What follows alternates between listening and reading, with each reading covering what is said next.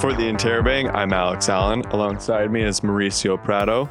Konstantinos Drosos is now off to Greece, but alongside us for this Red Couch podcast for this episode is our editor, Hannah Theodore.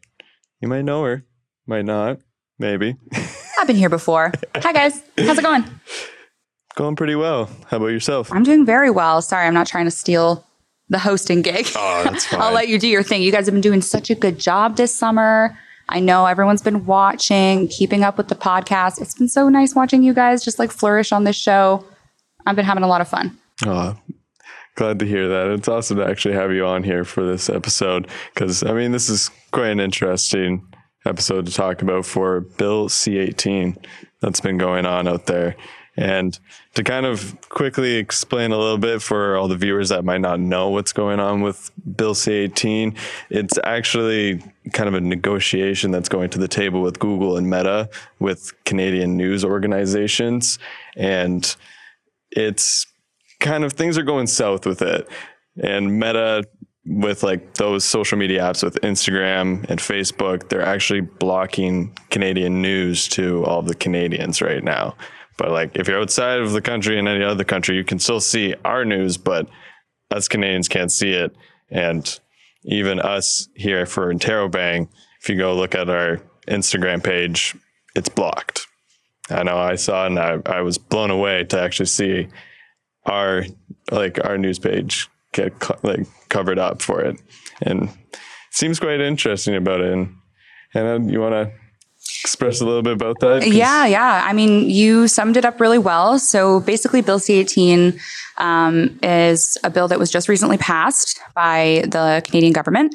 And all the bill is asking is for tech giants like Google and Meta to come to the negotiation table to work out a way that Canadian news organizations could see some of the revenue that Google and Meta get right now when Canadians click on news links through their websites.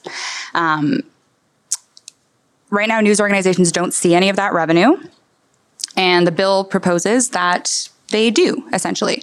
Um, similar bills were attempted in Australia. So you guys might be familiar with this as well. Um, and Meta did the same thing there. They basically, in retaliation and in refusal to come to the table and have those discussions, uh, instead they block all news on their platforms. So yeah, like Alex said, if you were to go to Facebook right now, you would not see any news. You could not post a link to a news website. Um, if you tried, you would get a notification telling you you weren't allowed to do that. Uh, similarly, on Instagram, any kind of page that focus focuses primarily on news um, is not visible. And so the kicker with this is that Meta has also chosen to include student newspapers um, with the news organizations that they're currently blocking. So that includes us, unfortunately. So you won't see our content on our Instagram page. Like Alex said, if you go to our page right now, it'll just say Canadians can't view this content. Um, and on Facebook, if you search for Interrobang, we won't come up. So yeah, it's uh, it's unfortunate that we've kind of been lumped in with like major news organizations that are being affected by this block. Uh, that Meta would also include small time grassroots student newspapers uh, with very focused audiences, right? Like we cater to a very specific audience, and uh, for our students now who do access our news through Facebook and Instagram, you know, they're now missing out on a way to find out news about campus life, um, unless they're looking to other pl- places now, like Twitter, perhaps.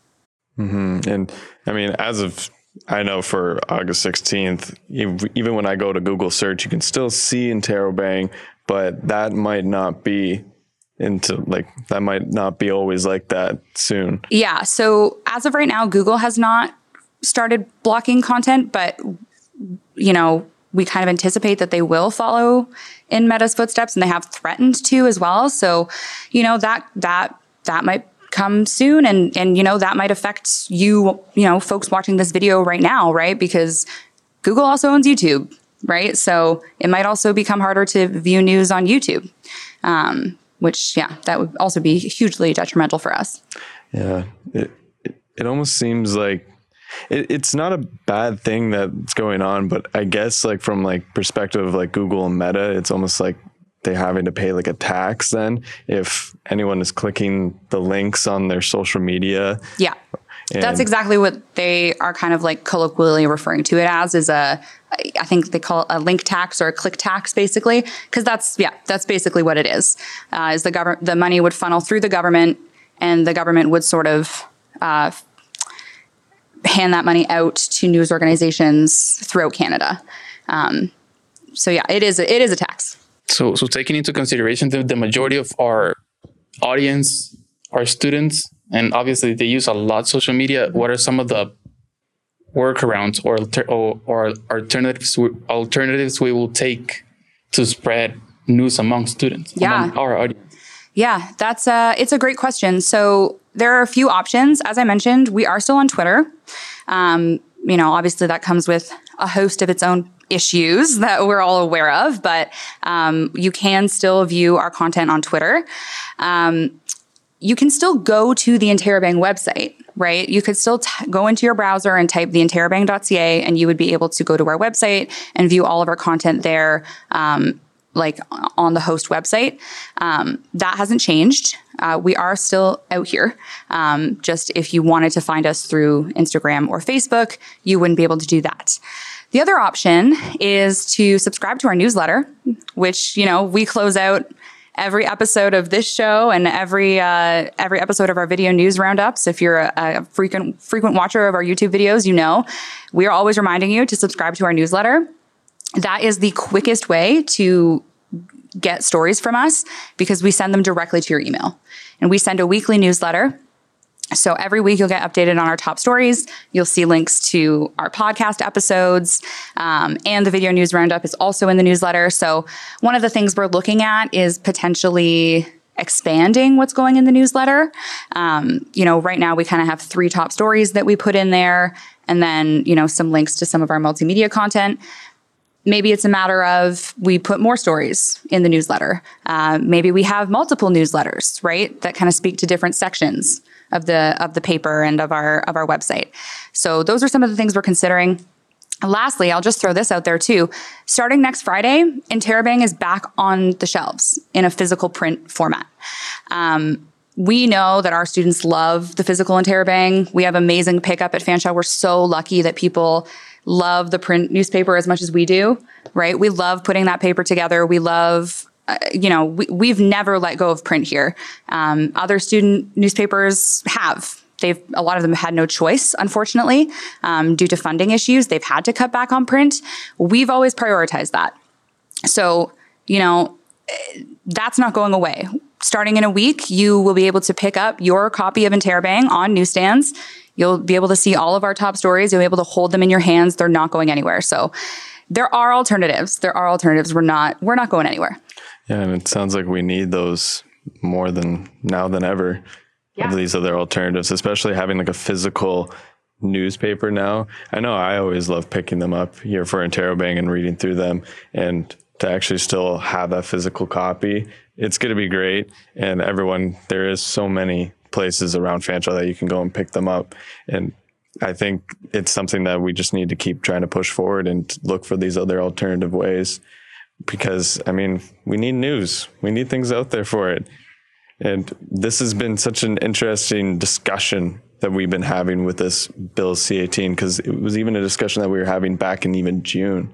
And you were saying you were going to go to this meeting with, I believe you were saying the Senate. Yep. Yeah. So my other job is uh, I, I'm on the, the board for the Canadian University Press, which is the longest running um, coalition of student newspapers across Canada. So we connect uh, student newspapers from colleges and universities um, across the country. Some of that involves sharing content with one, one another, uh, keeping in contact with one another, just kind of keeping our eyes on what's going on on other campuses.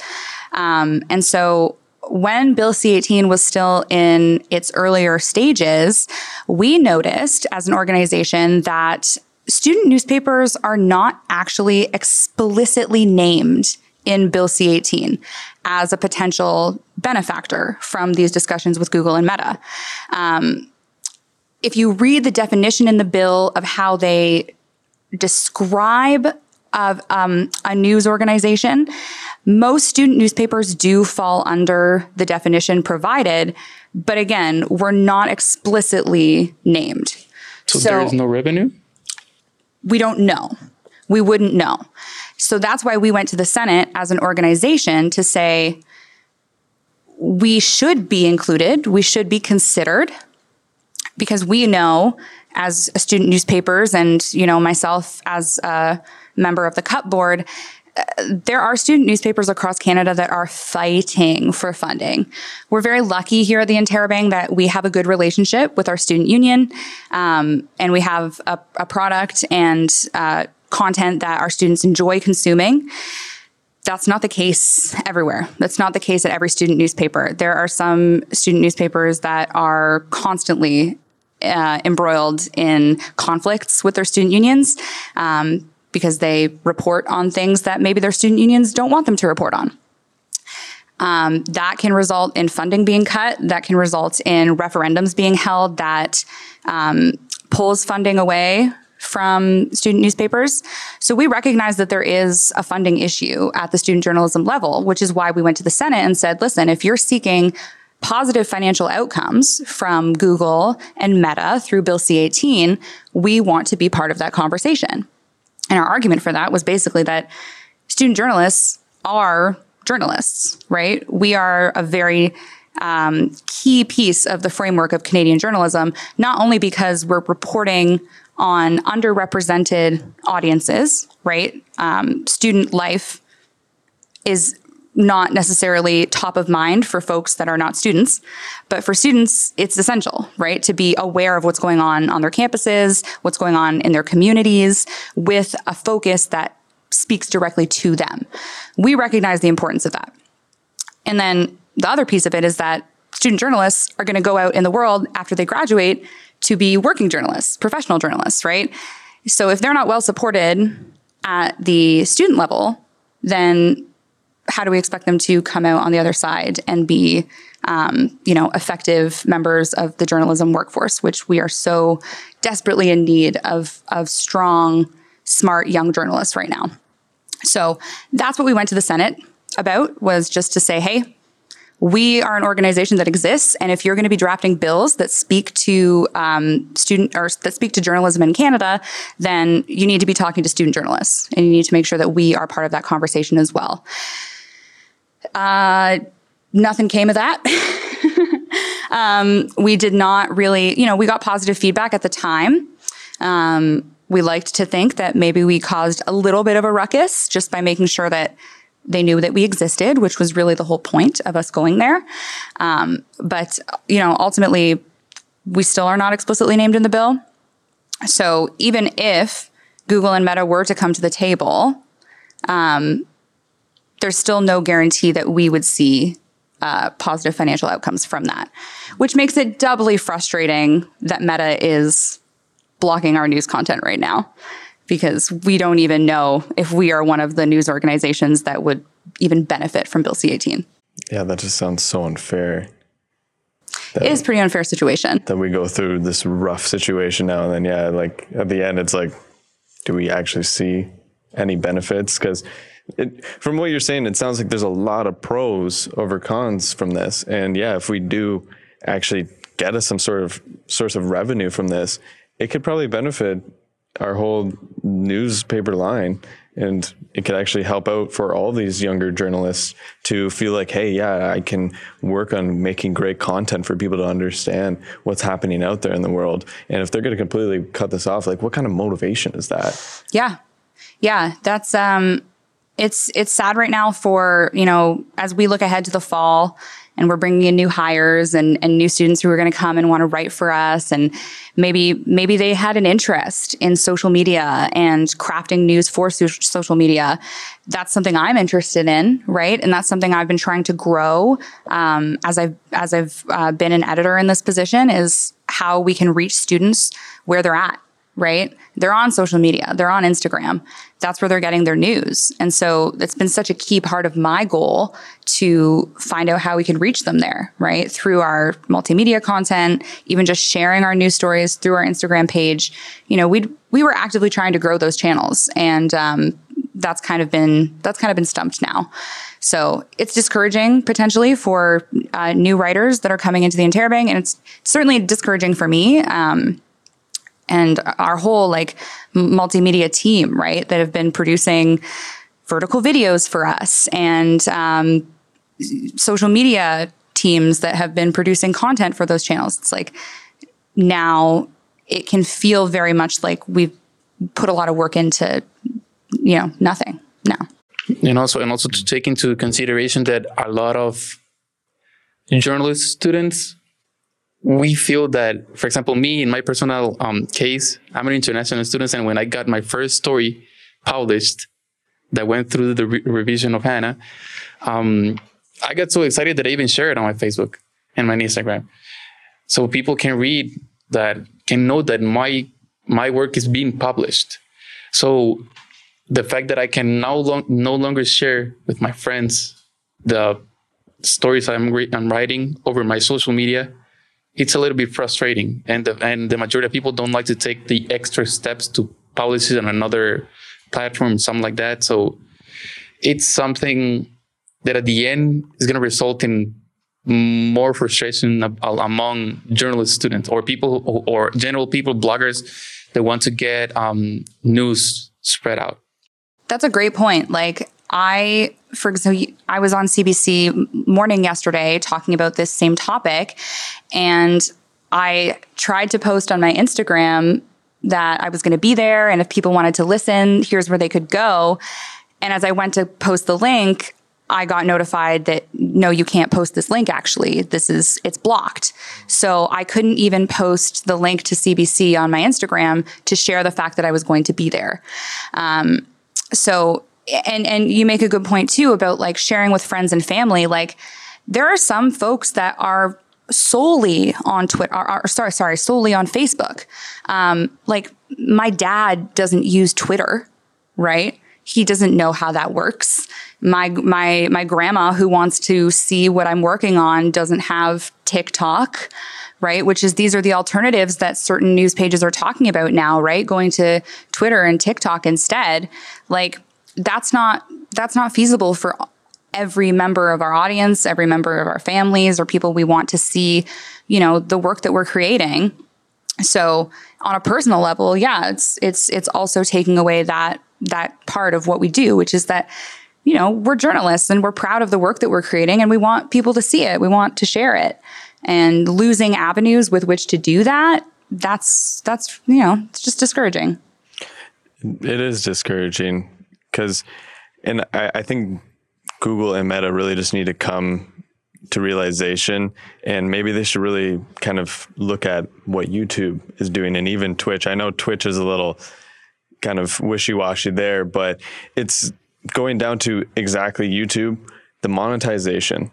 They saw that these amount of viewerships that were getting put out there and then when they started putting ads on everything, they were making a lot of money.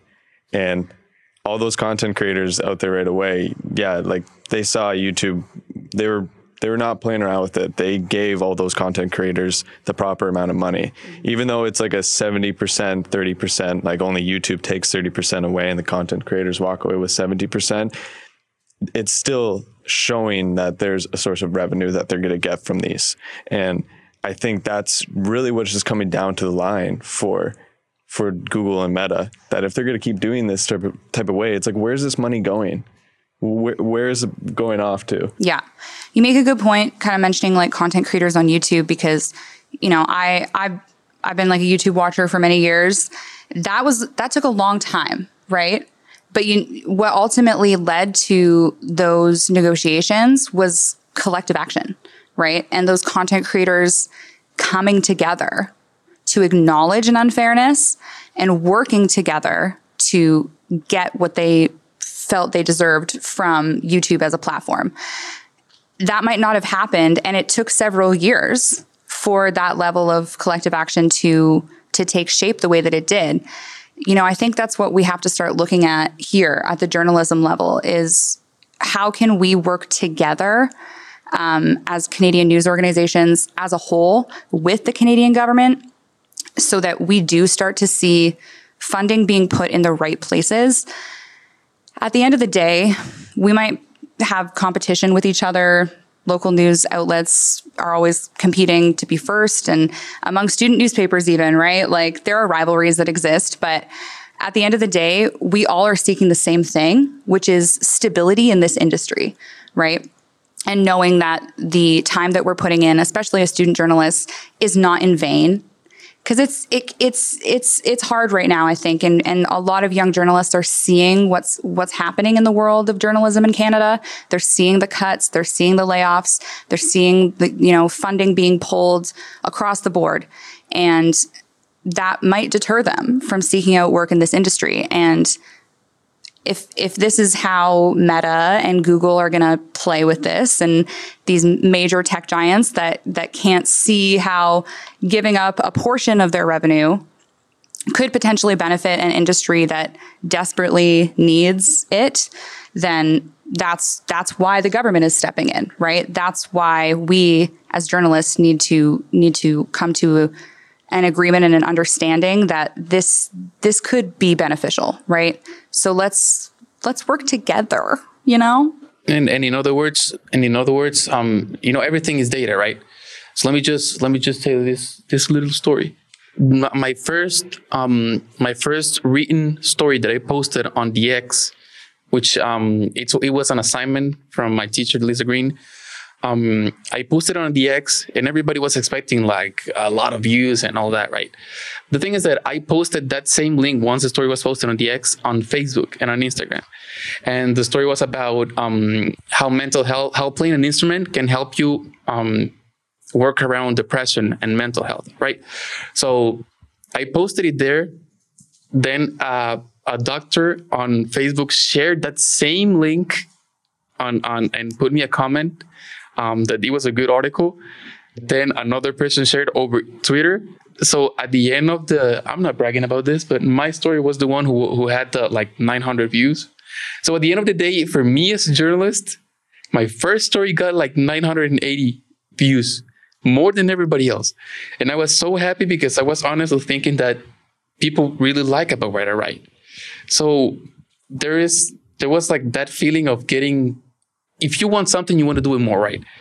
So um, if if uh, with all these um, things going on on Facebook, that means imagine if that assignment was assigned today, and I will post that on on on on Facebook tomorrow, it wouldn't be there. I probably wouldn't get half of the views I got. So it's it's it's it's a little bit frustrating. And Hannah was was saying a, a really important point. The majority of people knowing how tough especially international people, um, internet, uh, how tough the the industry is, they probably going to search for another career or program, which is disappointing because we need the truth. We need to storytell news. I think that's a great note to end it on, honestly, because at the end of the day, we need people coming to us from social media platforms. That's how they're finding us. That's how they found your story. Sharing is caring. And if we can't share our stuff, then we're missing out. We're missing traffic. We're missing audience, and that's unfortunate. Yeah, it was a perfect way to end all of this because, yeah, it's just exactly what both you guys are saying. We all need to sort of come together onto this, and hopefully, we can keep pushing forward to get the content that needs to be put out there to to everyone here in Canada. And anyone Anyway, thank you for listening to this other episode on the Red Couch podcast. You can catch up with every episode on our website or where you catch our podcasts, or you can subscribe to our newsletter, which will be a very big thing now to do. Really, please subscribe. Subscribe to the newsletter. and to keep up with all things Fanshawe. For the Interrobang, I'm Alex Allan.